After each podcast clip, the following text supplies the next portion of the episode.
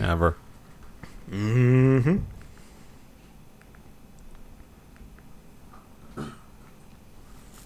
Okay. Hello and welcome to Shoot the Piano Player, a French New Wave podcast. I'm the first hosts, Spencer, and... Were you worried about the delegation of host duties? Yes, I was. Oh, okay. And I have no dumb jokey thing for this one. This movie rules. It. Spoiler alert. This might be one of my favorite movies we've covered so far for a season. Oh. Yeah, it's a very good movie. I get that. So, who are you? This week I'm Joel. Okay. Do you think this is somebody's first episode? I could just be the mysterious presence. It's always someone's first episode. All right. So this is the November episodes, and so that means it's Purple Noon and Black Sunday. And so this is Purple Noon. I had not seen this before. I didn't really know what it was about, and it really caught me off guard. And so I want to thank more or less sort of like our guest for kind of like forcing me to finally watch this movie that I even had on my list of like, I'll eventually get to it. Yeah. Yeah, it's my pleasure. This is one of my favorite movies as well. We've actually covered this on our show before. My wife and co-host Erica, this was one of her picks, and... it was just as big a revelation to me as I think it might have been to you. Did you say your name? Oh, yeah, I should probably do that. Hi, I'm Cole from the Magic Lantern podcast. All right. Yeah, hey, thanks for coming back. And you'll be back for our third one that we'll discuss actually after we're done recording this one. But, yeah, so... Joel, had you ever seen Purple Noon? Yes, I had. Oh. I had seen Purple Noon. It already had a 4.5-star rating on Letterboxd. And it was because of I found out it was a Talented Mr. Ripley adaptation. And I always... the Matt Damon movie, Matt Damon, Jude Law, Philip Seymour Hoffman, Gwyneth Paltrow... that's it, right? That's the entire... cast of Hollywood. I saw that at I think I must have seen it in the theater when it came out, and it was weird. Like, I thought it was a really weird movie. I didn't really get what was going on. It made me feel gross because of, like, I don't know, there's a certain kind of like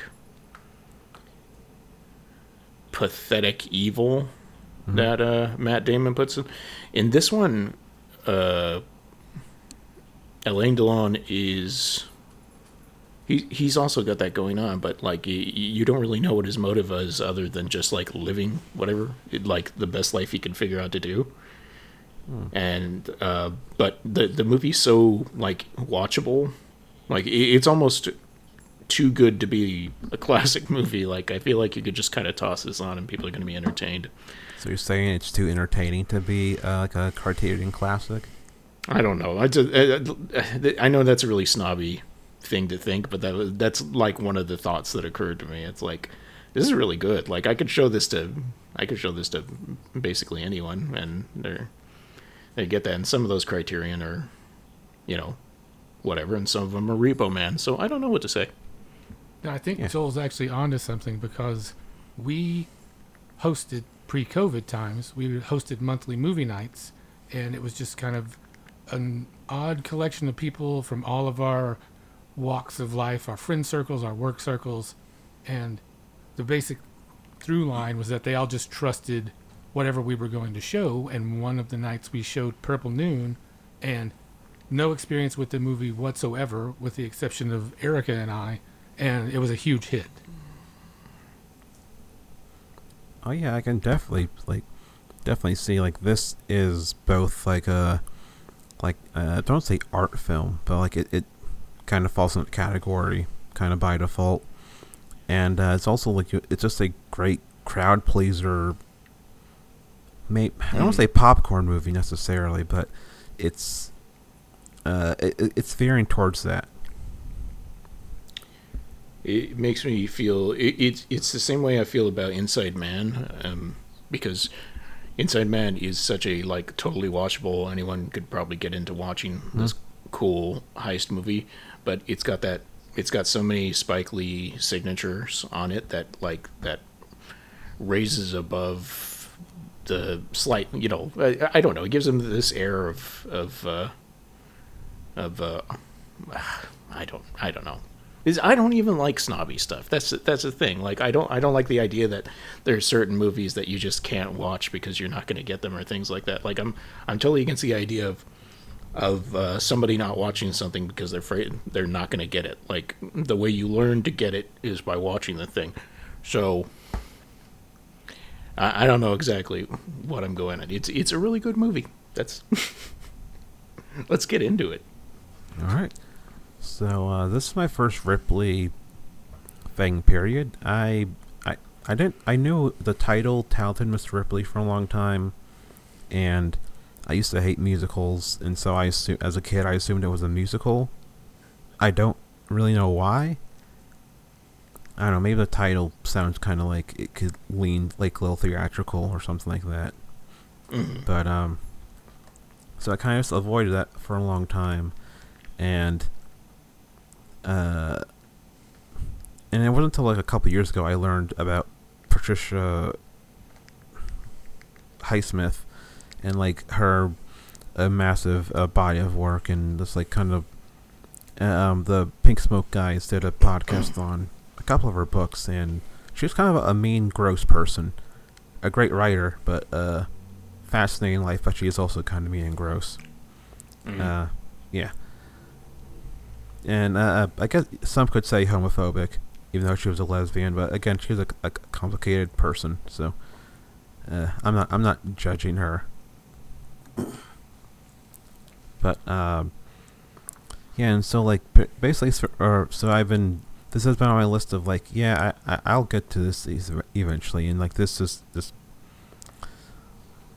I don't know. I didn't know what to expect because like this was like one of the few movies we're covering this season where like I really had no idea what it was going to be. So like every plot twist was like it felt like what would have been to watch Psycho for the first time, almost, where it's just like, which I'm sure for some people they probably knew what was going to happen, but for me this was like everything was brand new. I literally had no idea how it was going to wrap up and how it was going to end, and that just like made it so like this was one of the most thrilling movies I've seen this whole year, hands down.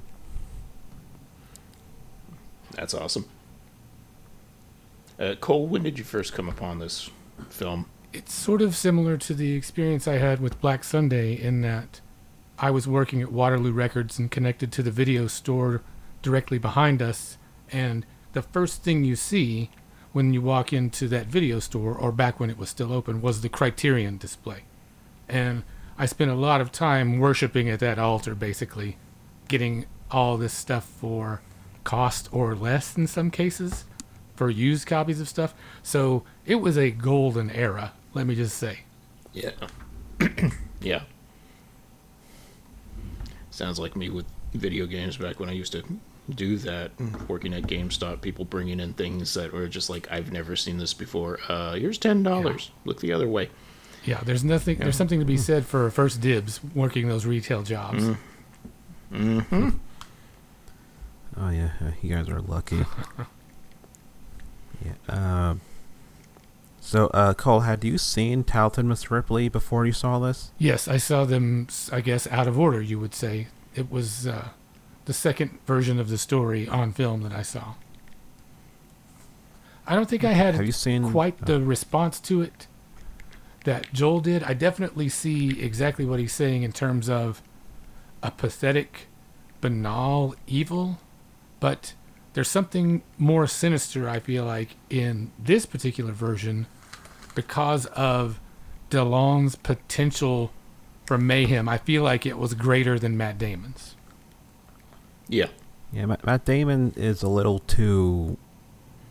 he comes off as too nice, which, like, I have not seen Talented Mr. Ripley, but he just doesn't give off the vibe of, like, oh, he could be a complete psychopath. Like, he might be kind of like an asshole, but I don't get like psychopath vibes from him. Yeah, I don't know. I assume anyone that's in Hollywood, you know, for a certain amount of time eventually. Yeah. But his whole persona is like, you know, I'm nice and relatable, which I'm right, sure but is he's probably an actor, you know. Yes, I know. He kind of is probably fake to some extent. Nah, I'm gonna call him later and ask him if he's faking. Okay. 1-900 Matt Damon. Yeah. So talking about the whole, like, pathetic evil angle, this is like a better version of The Third Lover. In certain angles where, you know, The Third Lover, the guy, where like, it takes kind of like this type of... I don't know, like maybe the seed of this idea, but in A Third Lover, the guy is so boring, which is kind of the point, that he's like so incredibly boring, and it's kind of like a riff on like the Ripley idea. Yeah, and I mean that's the way Matt Damon plays it in the... At least I haven't seen that movie in like decades, I would think. So I don't remember exactly how he was, but, like, you know, wearing the glasses, and nobody seemed to like him. He just kind of insinuated himself. And in this one, we're already in the middle of, you know, the end of the affair for Ripley and the guy he ends up pretending to be. Yeah. Mr. Greenleaf, right? Yeah. Cole, have you seen The Third Lover? I have not. The Chabrol movie? No, unfortunately. It's sometimes on Criterion Channel, but there's a Kino DVD out there. I think it's good, but after seeing this, I don't know if I can rewatch that anytime soon, given it's kind of a riff off of this, but a lesser one. Now, Third Lover at least has the like internal monologue, like of what the guy's going through and things like that. Like there are very appealing things about Third Lover that make it more complicated. Like that's a movie that if I showed it to somebody and they're like, I don't even know why people would like this movie, I'd be like, well, okay, yeah, no, I get that. But this one has hardly anything I would think that somebody would bounce off of. Yeah, I mean, like, we have to talk about the alpha in the room, Alain Delon, who at this point is, like, you know, like the hottest actor in Europe, or one of the hottest actors in Europe at the time, because it's the same year as Breathless with Jean-Paul Belmondo. Mm. And so you have these two, like, explosive young, maybe sex symbol. I wasn't around then. Maybe Jean-Paul had that, Yeah, yes, I think sex symbol is the right word to use there.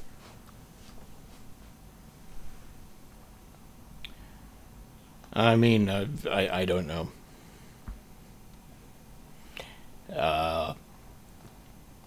It's very interesting to me that the actors look so similar. Like, I found it striking in a way because not only do... Greenleaf and Ripley look, you know, they've got the same color eyes, they've got the same general face.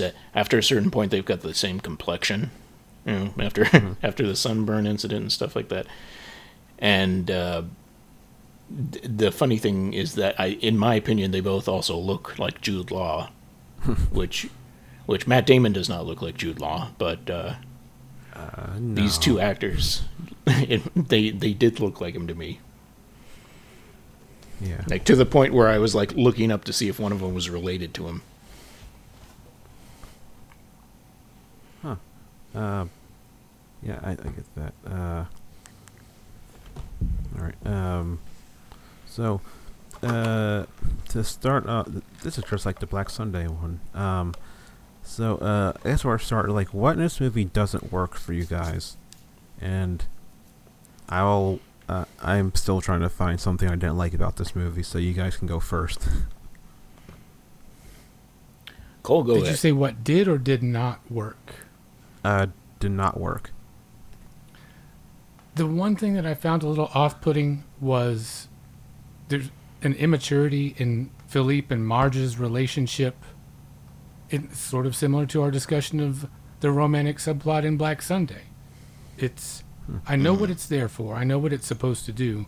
But it was the one thing, watching them react to one another, more specifically Philippe to Marge, that would periodically take me out of the film. Whether that's a good thing, a bad thing, it was making me consider things outside of the story they were trying to tell. But that's probably the only thing I can point to that I felt like bumped me out and I had to work my way back in. Okay. And I can get that, but I don't know. I was just all in on, like, trying to figure out what this whole thing was, because it's pretty famous. Like, I feel like we can spoil it. I'm fine with that. Like, with the murder happening for 40 minutes in, that was mind-blowing. I mean, and I don't mean it, like, I mean that word, like in its true sense. Like, I did not expect any violence to happen in this movie at all. My prediction starting was like, let's just be like kind of a talky movie. I did not think it would like get to like murder and blackmail and stuff like that. Like, you know, like so quickly or at all. It's just one of the big similarities I feel like that it shares with Psycho. When you see the way we're manipulated in both of these films, for example, Ripley is a terrible person, up to and including the murder, but we are early on manipulated into siding with him because of all of the humiliation that he's endured. We know he's a social climber, sure, but it may be a chicken or the egg thing he was talking about when he was a young man, and the way he's been treated by Philippe all this time, that's a lot to attach yourself to and relive on a near constant basis. So it's kind of the same way that we thought Norman Bates was the dutiful son for the first 20 minutes. Mm-hmm. Turns out he was a bad son. Just like that movie, The Bad Son. No, wait. That's the Macaulay one?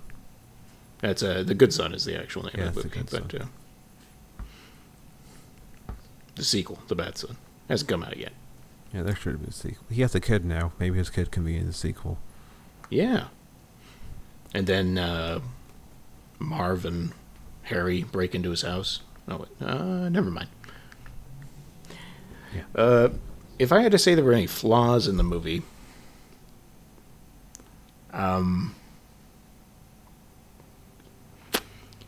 The thing that I read that, like, Patricia Highsmith, I guess, was specifically did not like was the, you know, how they changed the ending because they didn't want this person to get away with it, so he's going to get caught at the end is what we're meant to assume. And that doesn't bother me. I think it did bother me the first time I watched it because I was like, well, obviously Ripley keeps on going. Like, there's other books and like this is not the way that the more recent movie ended with him getting caught by the police. Sorry, Spencer, I don't know if you knew that. Oh. There's a whole bunch of books, I'm sure. Yeah. Every movie version is kind of different. You got those John Malkovich movie. You got the Barry Pepper one? Oh. Yeah. I looked up the adaptations because I knew there's a bunch of different ones. I don't know if I'm going to sign up for this Barry Pepper movie. He's underrated. Yeah. I think he's good. Yeah, he's maybe not maybe not Ripley role, but I think Barry Pepper is pretty good. I don't know. I guess I'll have to see it.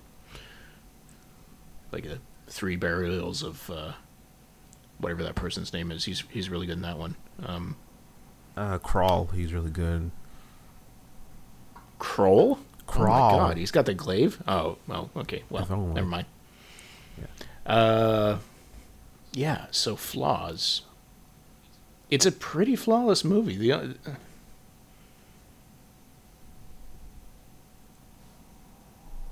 Yeah, my only complaint is we don't know what his motivation is, and that kind of works for the character anyways, because it just makes him seem like he could do anything at any point once he starts doing things.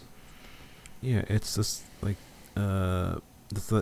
he's just this pure evil, but it's just like this very basic type of evil, where it's like it's the worst kind, where it's just like you look at him and you just think like, oh, he's just some like young guy who like hangs out and does like a, I don't know, like you know, like he seems unthreatening, right? But yeah, but like it's just that really great. I'm going with this.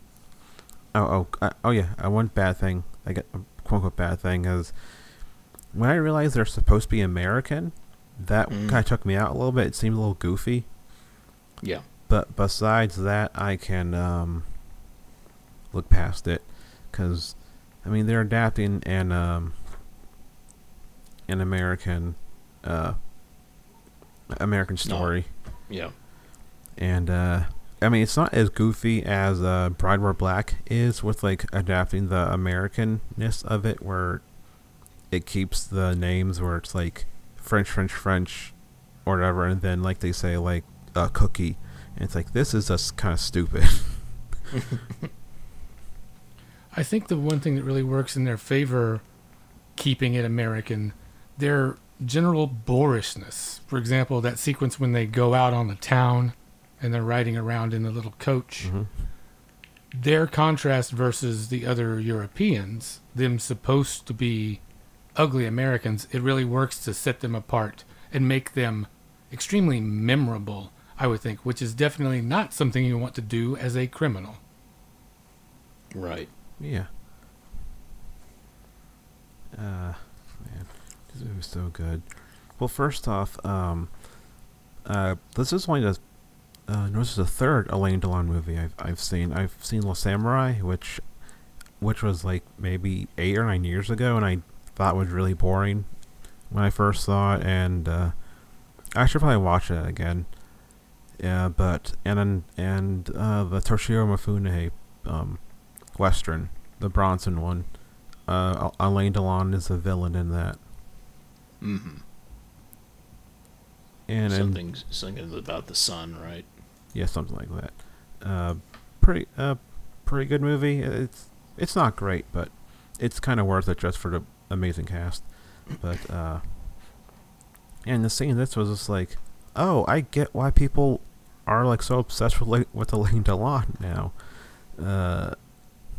Cause anyway, well, first off, like he's in like swimming trunks for a good chunk of it, which was you know, it is a nice sight. It's like some cheap special effects.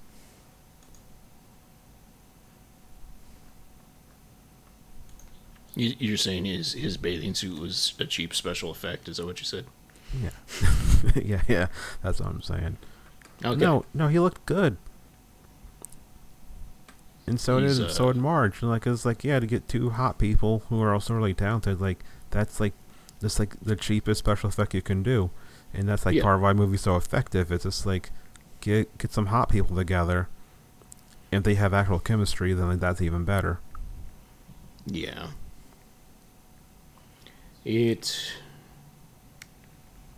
I don't know. Like I almost find the attractiveness of him in particular, Alain Delon, to be distracting. Like she's supposed to, you know. Yeah, you don't get the idea that Marge even finds Tom to be an interesting person. You know, they don't have any conversations. He's focusing solely on Philippe, and occasionally using Marge as like a means to an end to get a reaction or whatever. Yeah, but so, like I got lead to something. So the role of Marge, this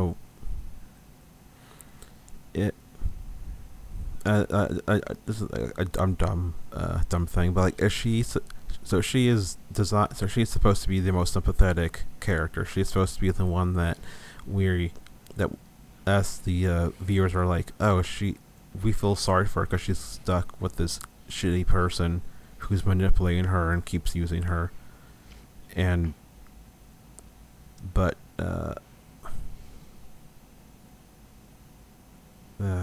I going with this? Are you coming out against Marge? Is that what you're doing? No, I'm saying, like, it's Cole.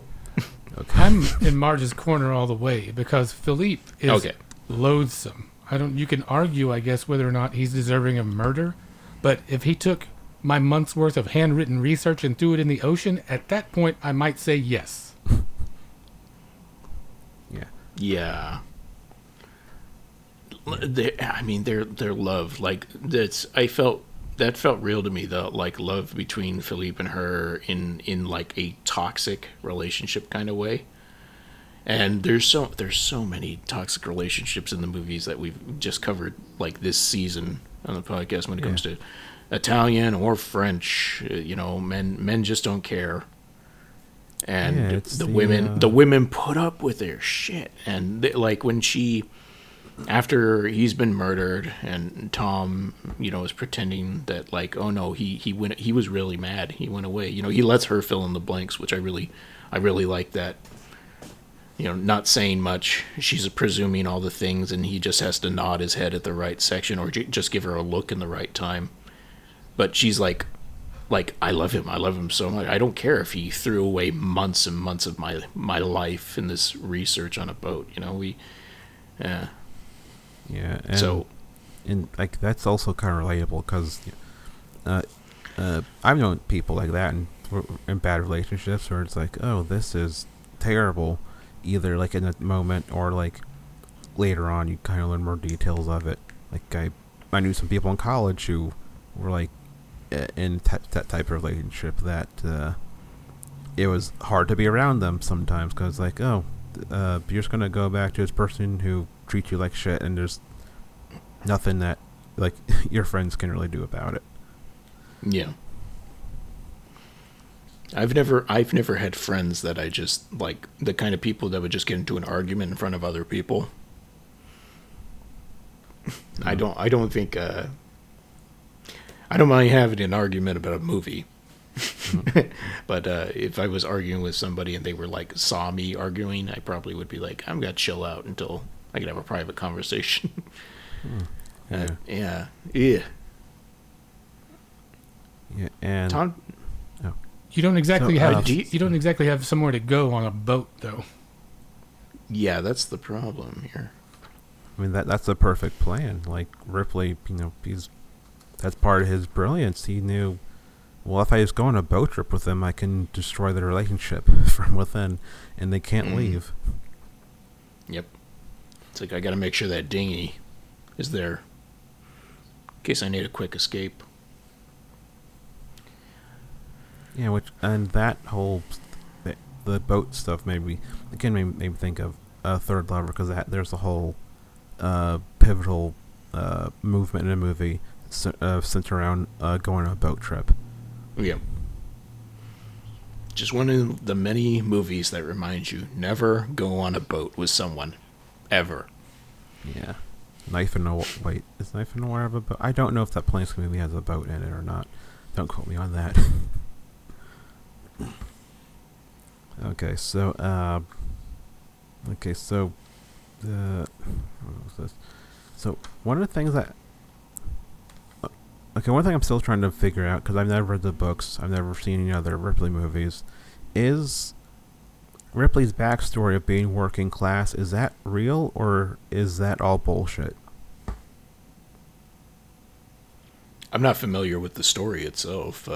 Cole, are you? I think you can read it in this movie as going either way. I was thinking about the first two times I watched this, I was more inclined the first time to believe Philippe's rendition of everything, but having gone through it and now knowing how everything goes the second time, I was more inclined to believe Ripley's version of his upbringing. I feel like Ripley pulled, like, that story wasn't about Philippe, but it was something that, like, he actually pulled from previous experience before. Because, I mean, he's such an excellent liar, you know, he could just tell a story straight. And Philip is partially in on the game, which is why he has to, you know, they're having that, like, tete-a-tete conversation up on the boat, and right before everything goes down, it's like, he's on, and he knows, if I play with this guy anymore, I'm either going to have to kill him or I'm going to get killed, and that's it. Yep. Yeah, it's too late. I honestly thought that, because there's a scene where, I think it's after Tom goes up and is mad at them because Philip and Marge are being kissy downstairs or whatever, and he, like, turns the wheel, and then Philip goes up and corrects the thing, and he has to put his hand up to block the sail from bashing into his head. It's like, that's the perfect way to murder it. Like, I didn't remember from the first time I watched it how it all went down. Yeah, and so after the first murder, my gut reaction was, then, is he going to kill Marge next? And so then that was, like, the big... I think also, like, part of the premise of the movie is making you assume, like, well, she's clearing next, and thankfully, I was like, oh, good, the one decent person in this whole, we know enough about Marge, we don't know that much, but she definitely comes off much better than everyone else. Mm-hmm. We're half an hour in, haven't really described what the movie is. So, Cole, you picked this. What is this movie? What was this movie?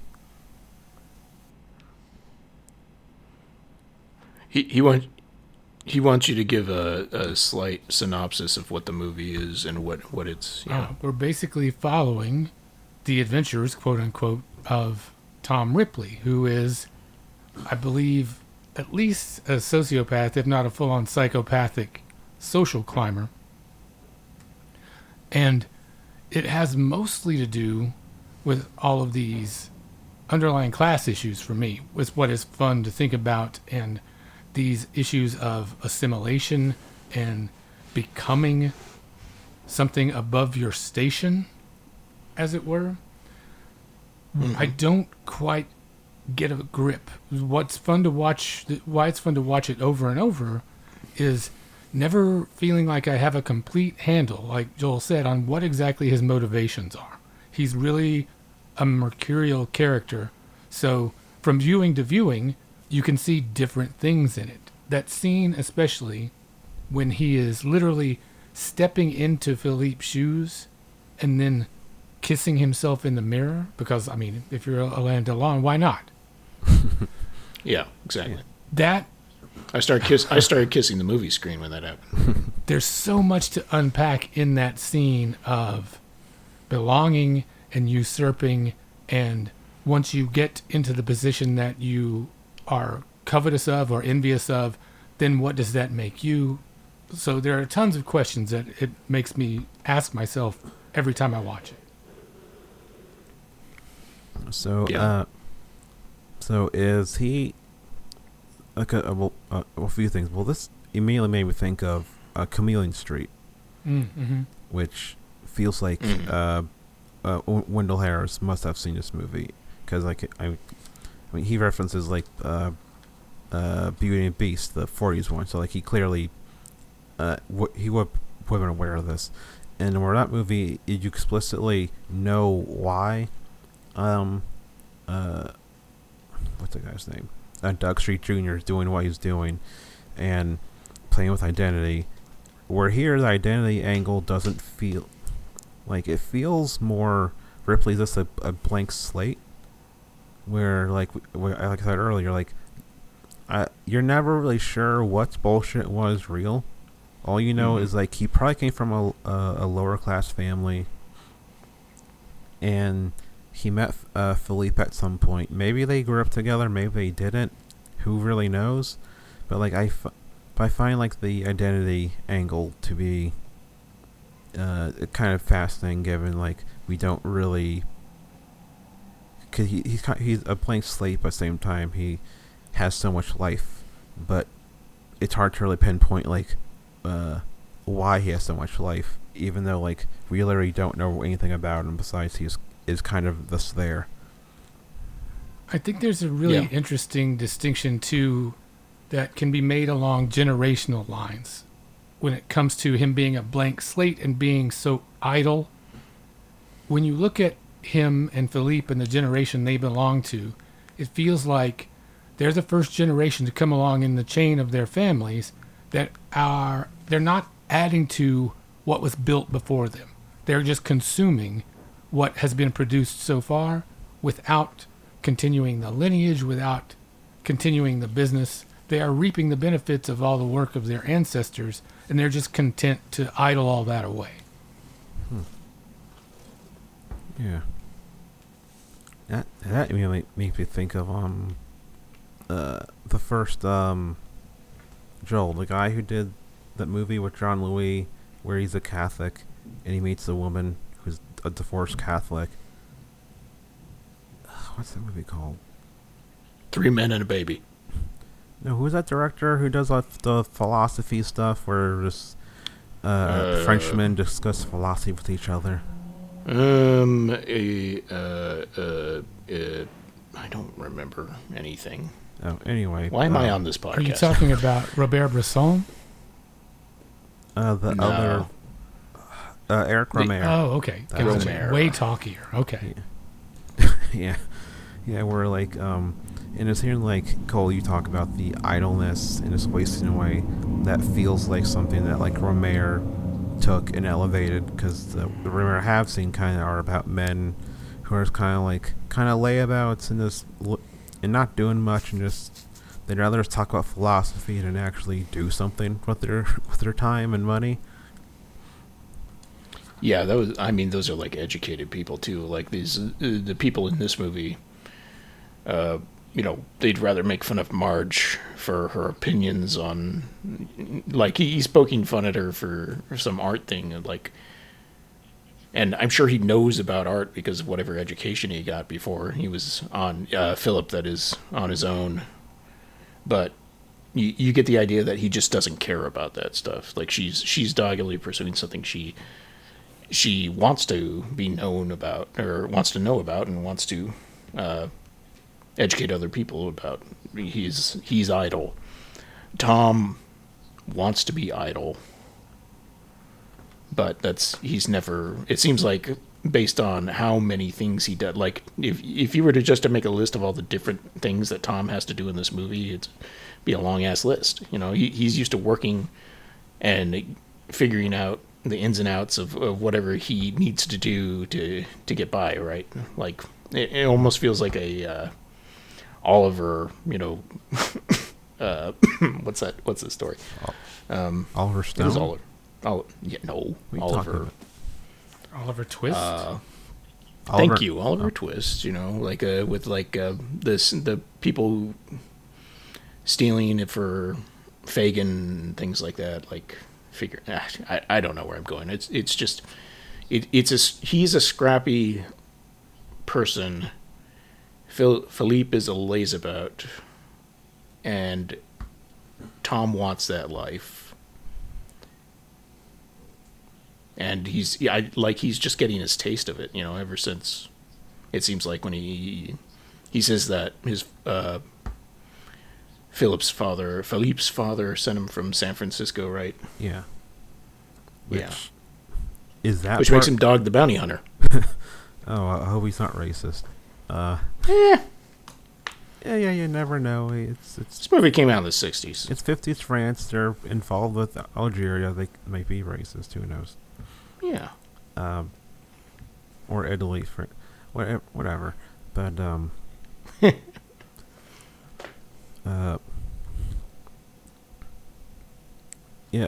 wonder thing. I went with this.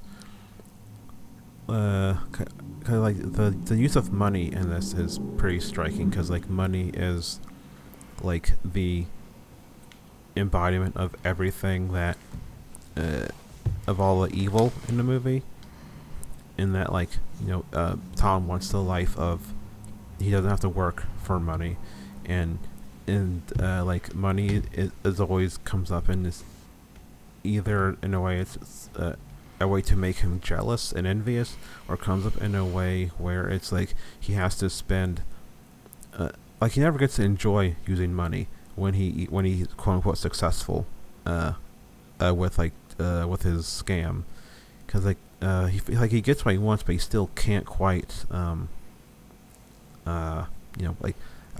achieve that the final step, which adds this cool, good layer of like he got what he wanted. Philippe is dead. He has access to all this money, but he still can't reach that status he wants so desperately.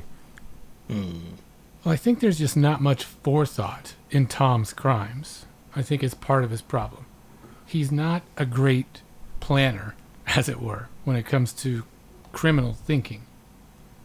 He does the short-term thing to get what he wants, but then I don't think he's thinking about, obviously, the massive amount of work that it takes to perpetuate this scheme, and then he behaves even more impetuously when he kills Freddy, and that has to be covered up. So he's not really taking the long view, and I think that's what causes most of his problems. Yeah, and that kind of, unfortunately, paints the character as a little dumb. And which, you know, when in the end, when he's finally like, oh, only the best of things, and we know he's going to probably get caught in a few minutes, I don't know why he decided he could rest on his laurels at that. Like, everything has been wrapped up kind of thing. Like, there we go. There's the half of the star why it's not a perfect movie, because he's kind of stupid. He's a little, I mean, he's obviously reckless. He does reckless things. He's not as impulsive as Mr. Greenleaf was, but I don't know. He does some very impulsive things. Yeah. What was it? Like you brought this up before. Every time it comes up, I have to talk about it. I love that you see the process of him forging and learning code, bank numbers and stuff like that. I love seeing the process of, like, well, this is how this character does this thing, and you get to see the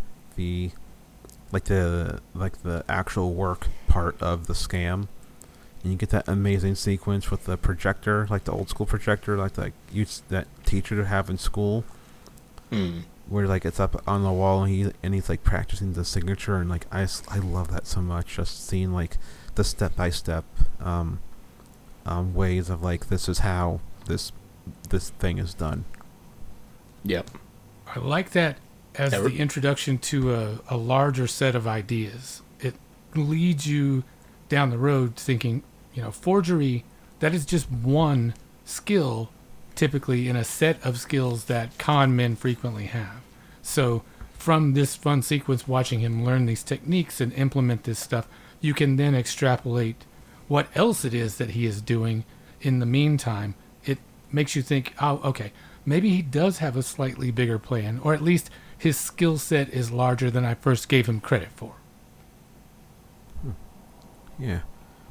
And this is all over the place, but who cares?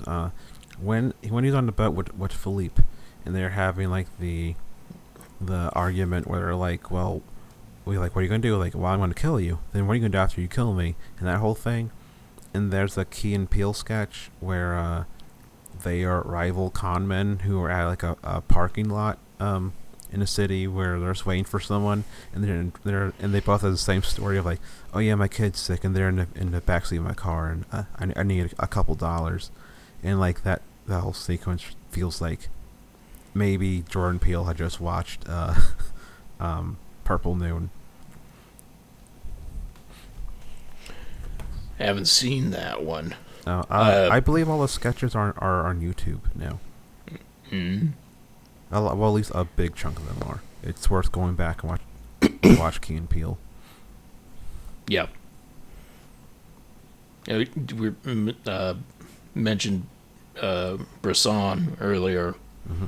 In the movie A Man Escaped, that you painstakingly see how this guy ends up escaping from the prison, and like I freaking love that movie, and it's probably because of like the process, like taking the time to show you something remarkable that I don't know if you know, like an ordinary man can do, I guess, but not I don't know, to come up with the plans that he does, and even with Ripley, like practicing the signature, practicing like talking like him, the phone call that he makes to Marge where he's pretending to be Philippe, or he's just yelling at her and repeating lines that he's heard him say. The first time I saw it, I was like, "That is she gonna figure this out?" Like that's crazy. And the second time, I was like, "That's actually really scary." Because I mean, he's like a, you know, tape recorder, like a Schwarzenegger soundboard or something. Yeah, I mean, yeah. Hi, how are you doing, Junior? Yep. Oh god, let's imagine if Arnold was Ripley. That's perfect. Yeah. Marge, what are you doing with him? That's different podcast material, but yeah, that's good stuff. Yeah, that's a riff for another show that we do. Mm-hmm. Yeah, like the whole but I don't know what to say besides I love this movie. Like it was so not it sounds cheesy, but it was like it was a thrill ride for me. It was just like, is he going to get caught? Is he going to kill Marge? Is he going to kill Freddy? Like, what's going to happen? Yeah, that's cool. Now I want to read the Ripley books. And just, like, watch Talented Mr. Ripley. And from what I understand, there aren't that many Ripley adaptations that are good, according to things I saw. Mm. Cole, have you seen any other adaptations? No, just a couple that we've mentioned so far, and I feel like this is far and away the best one. Head and shoulders above everything else. I've seen The American Friend. Yeah, I'm glad you mentioned that. Yeah, that would be second on the list. It's such a departure from what you expect. I think I feel like about that movie the way you feel about this, in that I went into it not knowing which way this was going to go. And it's so fun to see what these different actors bring out of that character, because, again, Dennis Hopper worlds away from Alain Delon. Yeah, he's more a bit more chaotic than Alain Delon. And then Bruno Ganz is obviously much more sympathetic than Philip is in this film. Bruno Ganz is basically that everyman. We all want to be this guy. We all want to hang out with this guy. It's perplexing. It's much easier to put yourself in the shoes opposite Ripley rather than Ripley's shoes when you're watching The American Friend. Yeah. That's interesting. I don't think I've ever seen a Dennis Hopper movie where he was anything but an old man, with the exception of Apocalypse Now, where he's still not a young man. I think he did Twilight Zone early on. Mm. Oh, never mind. I've seen The Night Tide, I think it's called, which I think is like his first movie. One of his Corman ones? Yeah, I think it's Curtis Harrington. I don't know if it's a Corman. Mm. Yeah, he's very young in that. Plays a sailor. Yeah. It's just good. Yeah. if I remember, his Twilight Zone is not particularly good. I want to say it's a season 4 one, which as a fan of Twilight Zone, you can skip season 4. It's not really worth going through if you're not a completionist. Mm-hmm. Although that one has the Burt Reynolds episode where he's in it for 5 seconds. What about a favorite scene? Do you guys have a favorite scene out of those, or out of not out of Twilight Zone? Out of yeah, I know what you're saying. Favorite scene. Every time he was shirtless, the process stuff, I don't know, the whole movie pretty much. Mm-hmm. Yeah. There are a couple. Cole, what stands out? There are a couple things that stand out for me. That sequence where he murders and then hides Freddy's body is obviously super tense. It's a great set piece. But then there's the one thing that kind of clues me into the true nature of these guys' character, going back to them being out on the town, when they're negotiating to buy the blind man's cane. And it's so clear how other people's infirmities are their entertainment. These are just awful people. Yeah. But I thought that was a great beat of characterization to quickly understand who these guys were. Oh yeah, and Freddy's dead is seen. Insert that song when you're editing this later. Sure. I'm telling that for myself later to insert the Curtis Mayfield song "Freddy's Dead." Uh-huh. You see Ripley in the corner eating like a piece of steak, kind of like a frightened animal, and it's such a great little moment of like. This clearly was not part of the plan, and now he's freaking out, and he's literally a cornered beast.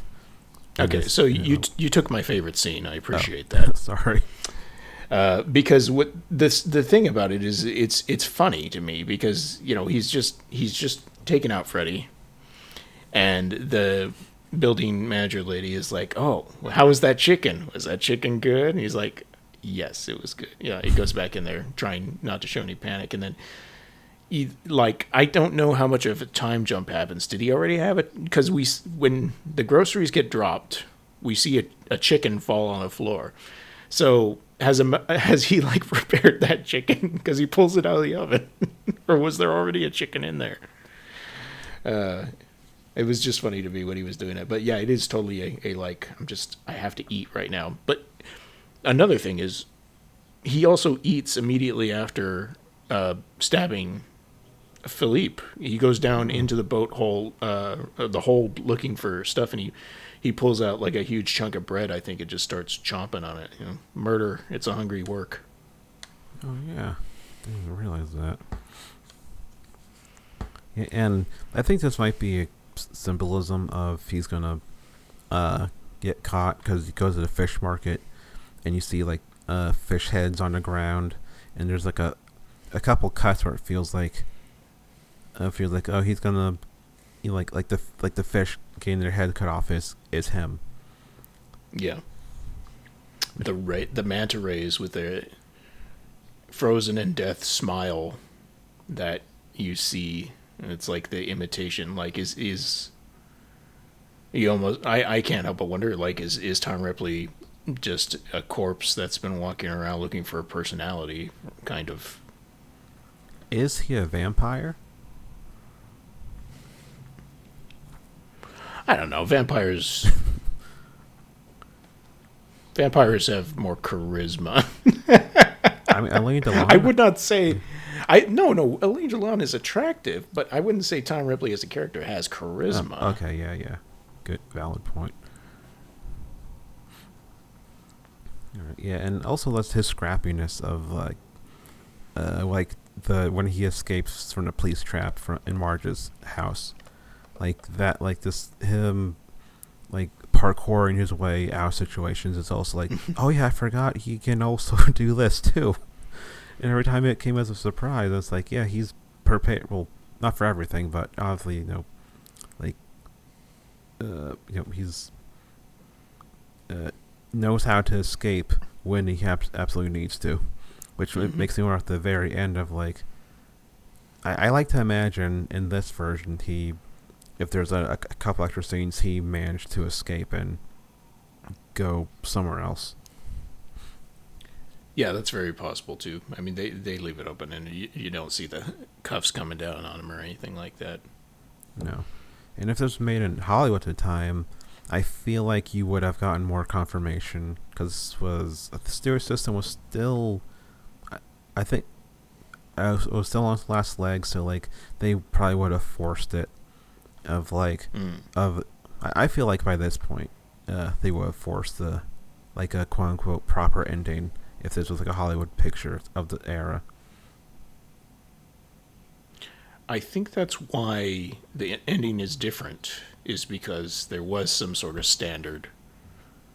But that could have just been some Patty Highsmith nonsense. I read that, like, back when I watched it originally, so I don't remember exactly what she or they were saying, whoever. Yeah. It's got the inside information. Yeah.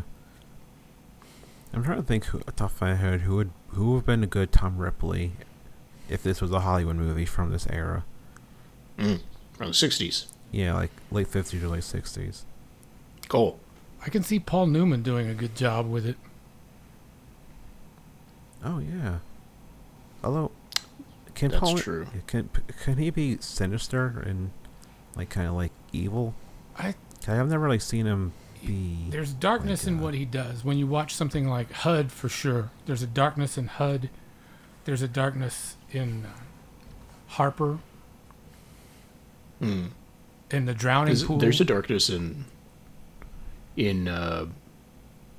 what's the one where he's in the working prison camp and it's got George Kennedy and Cool Hand Luke? Oh. Cool Hand Luke, like, he plays such a character with, like, a deep well of sadness and, like, chaos. That's a character who's like, what is your motivation other than you don't want to be here anymore or whatever. That's, yeah, I think he could definitely go dark like that. He's also... But my choice is Charles Bronson, obviously. He's also the only one I can think of that would be as equivalently handsome, because I think that really is a major component to Ripley's success as a criminal. If you are not this physically beautiful, you're not quite this dangerous, because it's scientifically proven people who are considered attractive get away with more than people who are not. Yep. Yeah, like, also you have to consider, like, the race factor, because, like, it wouldn't be Sidney Poitier, that wouldn't work. No. I'm surprised they let him not make movies in 1960. He was the one black actor. They were like, hey, we're not racist. We have one. Yeah. Look at this guy. Yeah, for some reason I thought Burt Lancaster off the top of my head, but I don't know. That's because I'm thinking of The Swimmer. Because in Swimmer, he's very dark and sad, and it has a lot of weird implications. Oh, man! Speaking of which, Anthony Perkins. Speaking of Psycho. Oh yeah. Anthony Perkins could totally do that. Yeah. And I mean, he's doing it. He's playing, the good boy with the psychotic thing. Like, all you'd have to do is, I mean, and he's Anthony Perkins is a handsome man, but he's not like movie star. I got to get his autograph, handsome. Well, in my opinion, he is actually that kind of person. But. Well, I would say that my partner, she's and at the high school she went to, they showed Psycho because they were talking about. The book, they're reading a book, Psycho or something, and like apparently a lot of the girls thought Anthony Perkins was very cute. And according to this review, Anthony Perkins can get it. What does that mean? Anyway, so on the Bronson note, the director of Purple Noon, Renee, not Clement. I'm not sure how to have to look at their I need to hear a French person say Clément. Clément. Oh. Yeah, my French is still not good enough to the point I can just read it and know it. Anyway, he did a movie with Bronson a decade later called Rider on the Rain. That is interesting. Funderburg talked about it last season on one episode, and it's like they're trying to catch a rapist, and the rapist's name is MacGuffin, which is like, oh, come on. Yeah. It's a little, that's weird and tasteless. I mean, was that actually like a name, a MacGuffin? Like, here's my friend MacGuffin. I don't remember it exactly, but I remember that weird detail being like, Chris was lying about that, but he's not. It's weird. Chris, why are you lying to me on this podcast? It's Bronson when he still gave a shit, so it is worth. Well, Bronson's always worth watching, in my opinion. But this is like him working with a French director too, which is like kind of crazy because I don't think of him as working outside of America, and it's weird seeing him in like a European movie. But it's not great, but it's worth watching. Just know it's a little tasteless with the MacGuffin character. Yeah, Once Upon a Time in the West. That's Italy, you know. Oh yeah. Is his name Harmonica? Yes. Yeah. That's a movie where you're like, he's young. He's still not that handsome, huh? Was Bronson ever young? I'm pretty sure he was born 45. Oh, he came out of the womb with wrinkles around his eyes already. And a mustache and everything. And he was like, bingo. No dice, ma. Yeah, when I was a kid, I thought Bronson, Missouri was a real place because of that episode. And I was disappointed to learn Bronson, Missouri, which wasn't real. So, what's your guys' read on Freddy? Cole, you go first. We were goofing off too much. I like Freddy's interaction with Tom because it's a very clear case of they know exactly what each other is. They size each other up from the first second they see each other, and they know how unscrupulous each the other is. So watching them play off of each other and having this mutual appreciation / disdain, I think that's fascinating. Yeah, because actually never. Neither you have read the book, so I was going to ask, is Freddy in on, like, the scams with these guys? But I should probably read the book and see if that's the case. Yeah, he's just a friend as far as I... The read I got on him this time is that the reason he doesn't like Tom is because he's poor. Not because he thinks he's a... I mean, he thinks he's a moocher. You'd have to be blind not to... think Tom was a moocher, but you know, the instant like, oh, not he's so boring, I don't like him, you know. And later when the scene where he shows up at the apartment expecting Philip at the door and he sees Tom and that smile just goes, oh, it's you, like that's good. That's I don't think I can be that mean to somebody. I could see somebody I honestly dislike, and for my face to go from like, oh, hi, to, oh, like, I don't have that kind of disdain. I have a short list of people I have that for. But it's maybe a couple of former presidents, but you know, that kind of thing. Well, yeah, they're not short lists, but other people too. Mm-hmm. Yeah, are you subtweeting Cole? Is that why you didn't say it? Yes, that's why. No, but yeah. So yeah, Purple Noon. I don't know. Is there anything you guys want to? Final thoughts. Hey, Cole. I feel like you picked the movie, and is there anything you wanted to talk about? Well, I think we pretty much covered everything. I just want to highly recommend it if you want a truly cinematically seductive experience. I think that all three of us sort of experienced that with this movie. You talk about how it's a thrill ride. You talk about how compelling it is. And I think that all boils down to we are being seduced from the opening frame by the beautiful blue of the Mediterranean, all these wonderful physical specimens, this dark story that we want to root for the bad guy, but do we really want to root for the bad guy? It's an extremely seductive film. Yeah. And on that note, since you, Cole, you will not be on for another French movie, what's your history with French New Wave? Big fan. I am really, I think, more of a left bank person than a new wave person when it really comes down to it. Agnes Varda is my favorite to come out of that entire time frame and geographical location. But, you know, Truffaut, Godard, all that stuff, I discovered it as a fairly young person when I was really beginning my cinema education. I think a lot of people probably go through this phase. You're lucky if you can time it to where you are the age that these creators were when they were making their most vital early films. If you are in your early 20s and you're discovering this stuff when they're in their early 20s, I think it just suits that time in your life so well, and it's really easy to go all in on that kind of thing. Okay.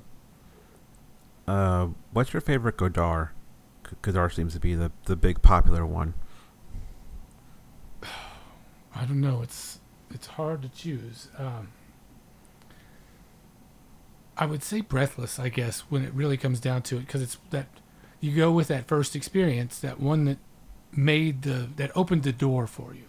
It's similar to the experience I had with Fellini and La Strada, where it might not be the best film he ever made, but it's the one that introduced me to that world, and so it's perennially going to be a favorite. So Breathless in that case. Okay.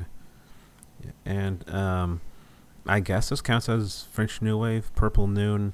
My definition is pretty much like any kind of artsy French movie made from the late 50s to late 60s, which I think is good enough of a definition. It's kind of loose. So I think I've said it before, like I looked at several places and I never got a clear definition of what French New Wave was in terms of like time period, because I see different things listed. So this seems to be like the best fit, like 58 to 68 seems to be like the best gap to pick in terms of like this was kind of like the peak of it. I feel like Clément is actually kind of a bridge to the new wave, because Truffaut, for example, certainly didn't think of him as being in the same world. They kind of slagged him off, and yet here they are years down the road appreciating him once they really can get some distance between what they were doing at the time and what he was doing at the time. But Clément functions for me more as a way to get to the new wave. Without him, you might not get there, but I don't think he's quite that experimental. I think he's more grounded in more traditional filmmaking methods to be considered new wave. Yeah, the two I've seen are pretty grounded in, like, this is like a studio picture and not so much like a young, like, angry, expressive artist type mindset. Like it definitely is not like a Vervet or a Godard type style. It's definitely more of a traditional, you know, studio picture compared to those guys. All right. Is there any comparison between this and Black Sunday, or? They both have colors in the title. Yeah, that's kind of why I paired the two together. But let's see. Yeah, I kind of got nothing. The only thing I can say is Tom Ripley does have a weird way of getting people to do what he wants them to do, right? And we got the witch, but there's not They're different films that both are super entertaining to watch. And they're both shocking at different times. Like the violence in Black Sunday is like famously shocking for, you know, eyeball gouge and stuff like that, and regrowing faces. And Purple Noon, you know, whenever his sudden leap into violence happens, you're just like, geez Louise, man. Most of us have that little voice in our head that says, hey, don't kill somebody. Yeah. And speaking of that's what I was thinking. The French New Wave being inspiring to people, you know, in their 20s and whatever, around the time period when the filmmakers and actors and stuff would be that age. And watching Black Sunday, you're like, oh yeah, Mario Bava didn't get started until, what'd you say, like in his 50s, right? Somebody said that. I think Patrick said he was like 47 or something. Yeah. 48. See, that's inspiring to me. And being an old man now. Yeah, like, I guess I could still go do something. Yeah, I mean, Cole's a little bit older than you, Joel, but... What? Yeah, you just turned 51 yesterday. Well, I just turned 100. Ooh. Contest. Yeah, so... So, Cole, you should find Tompopo inspiring then, because Itami was 51 when he made that. Yeah, if I can be any inspiration to anyone at this advanced age, then I'll take it. Mm-hmm. Yeah. Anyway, so, Purple Noon. It's easily available. If you've only seen Talented Mr. Ripley, watch, I don't know, the quote-unquote original. I don't think you can say that. It's a book. I think that's a different case altogether. Mm. But I say if you've seen the Talented Mr. Ripley and you like it, you're gonna like Purple Moon at Noon. And if you saw the Talented Mr. Ripley and you didn't like it, you're probably still gonna like Purple Noon because it's just super good. Yeah, and and I believe it just got a re-release fairly recently from Criterion. I think it's a fairly recent one. There are so many per year, I kind of lose track. But I feel like it's with last couple of years they did that one. Yeah. Anyway, so 1960 picks. You can go to the other 1960 episodes. That I have so many at this point. Yeah. Cole, you wanted to talk about something. I did have one. I didn't know if this was, for some reason, slightly controversial, because my pick for 1960 is Inherit the Wind, one of my favorite movies of all time. Obviously a big Stanley Kramer message picture, which is what he was most known for. But watching Spencer Tracy and Frederick March spar in that courtroom the way they do, and getting to see a cynical Gene Kelly after seeing him be the... super, you know, America's sweetheart in musicals, basically. It's kind of fun to see him playing someone with a little darker side, based on H.L. Mencken. So, yeah, I really love that movie, but I'm getting the impression from what we talked about earlier that's not quite universal. Is what's up with that? I've never seen it. It's something I never heard of until, here's my weird story. I used to work at a nursing home, and one of the people who was there was a security guard at Fox during the 50s and 60s. And before that, because I think it says in the Breathless episode, but Joel, I mentioned like he was a circus strongman, and you're like, oh, he's Lestrada. And I was like, yeah, he kind of was Lestrada in real life a little bit. Mm-hmm. Then became a security guard at Fox and just in the studio. But he is an extra in Inherit the Wind. I won't say his name for obvious reasons, but and he would always talk to me about it, and he would always had a couple like little stories about, oh, I met Katharine Hepburn, and I met like Audrey Hepburn, like I met, you know, I saw John Wayne at the commissary or whatever, and like he'd always have a couple weird stories and. He would always talk about Inherit the Wind, and it's one of those I've been meaning to watch for a while, but he is, I think he has a, he's a talking extra. He has like a line or two somewhere.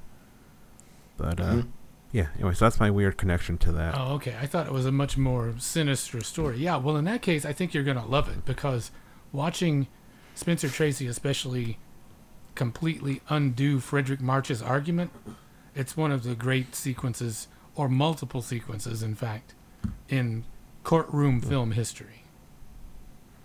Yeah. I mean, I am someone who loves Judgment at Nuremberg, and I find the courtroom stuff in that very captivating, and I love Spencer Tracy.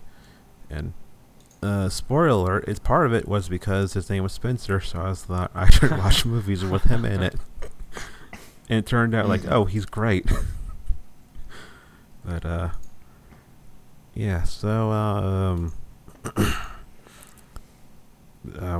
this is for November, so a special episode is Agnes Varda, one that we're gonna record pretty soon on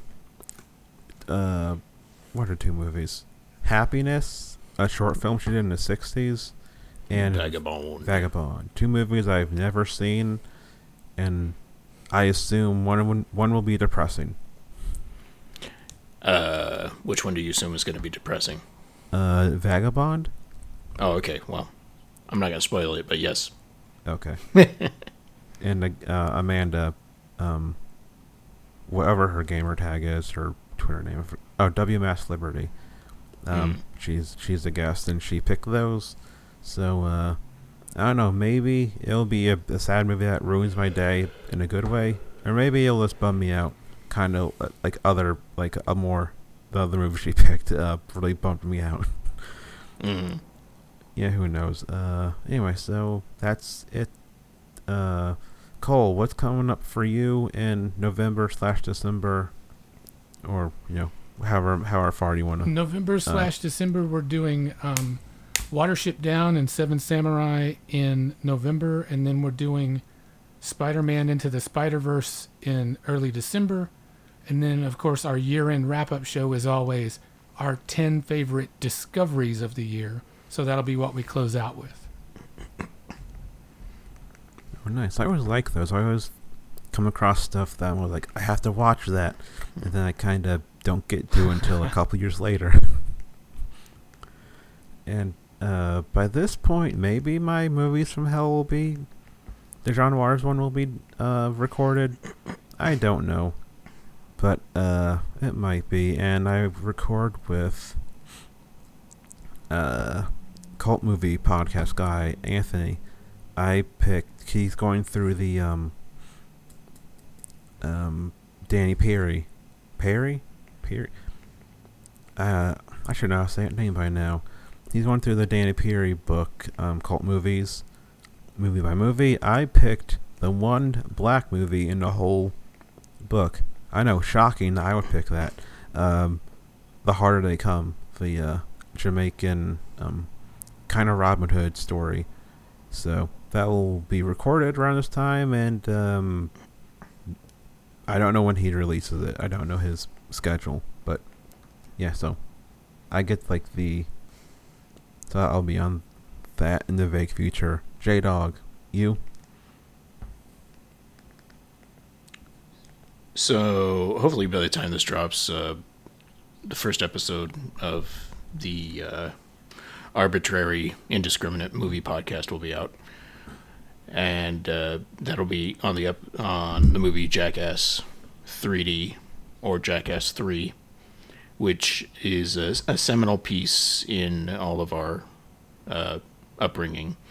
You know, I remember the first time somebody was like, "Do you want to see a grown man get kicked in the crotch by, like a mule because he's trying to literally pin a tail on a donkey?" And that's a real soul-searching moment. You really got to ask yourself, is that something you're prepared to see? And is that something you're prepared to see in the third dimension? Find out. Arbitrary, Indiscriminate Movie Podcast. It's difficult to say, and... I hate it. Okay, then change the name of your show then. No, I fucking love it. Shut up. Okay. Yeah.